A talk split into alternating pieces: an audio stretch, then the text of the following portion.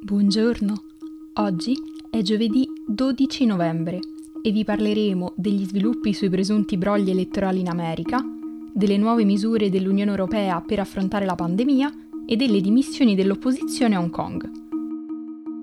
Questa è la nostra visione del mondo in 4 minuti. Richard Hopkins, l'operaio che ha raccontato che in Pennsylvania un supervisore del servizio postale statunitense ha ordinato al personale di manomettere le schede elettorali. Retrodatando quelle arrivate in ritardo, ha deciso di ritrattare. In una dichiarazione giurata, Hopkins ha ammesso di aver mentito, ma non ha spiegato perché lo abbia fatto.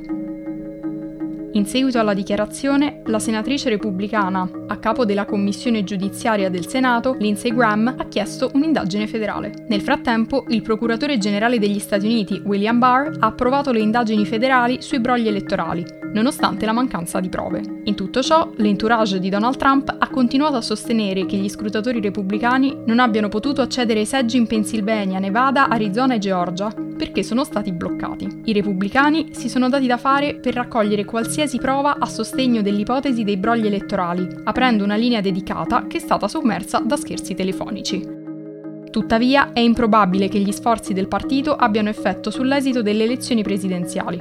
Joe Biden si è assicurato un vantaggio sufficiente negli swing states, in cui riuscirebbe a vincere anche in seguito a un eventuale riconteggio.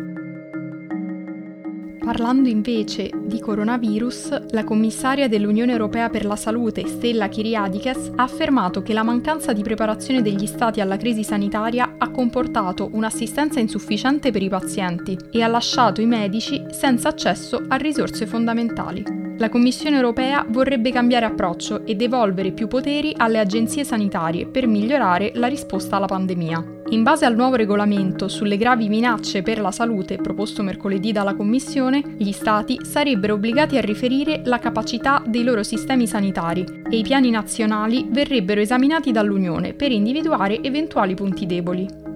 Infine, entro il 2023 verrà creata una nuova organizzazione per fare scorte di medicinali e attrezzature sanitarie. Per concludere, dopo che il Parlamento di Hong Kong ha espulso i quattro parlamentari pro-democrazia Alvin Yeung, Wok Kaki, Dennis Kwok e Kenneth Leong con l'accusa di aver minacciato la sicurezza nazionale, tutta l'opposizione ha deciso di dimettersi. I quattro sono stati espulsi grazie a una decisione del Comitato Permanente del Congresso Nazionale del Popolo Cinese, che permette al governo di Hong Kong di destituire direttamente i parlamentari dal loro incarico, aggirando il sistema giudiziario perché sostengono l'indipendenza del paese dalla Cina. La decisione permette l'espulsione anche in caso di collaborazione con i paesi stranieri per interferire negli affari della regione o per altri atti che mettano in pericolo la sicurezza nazionale. A tutti e quattro i parlamentari, insieme ad altri otto membri dell'opposizione, era già stato impedito di candidarsi alle elezioni che si sarebbero dovute tenere a settembre perché non si erano dimostrati leali alla Costituzione di Hong Kong e al governo cinese. Per oggi è tutto.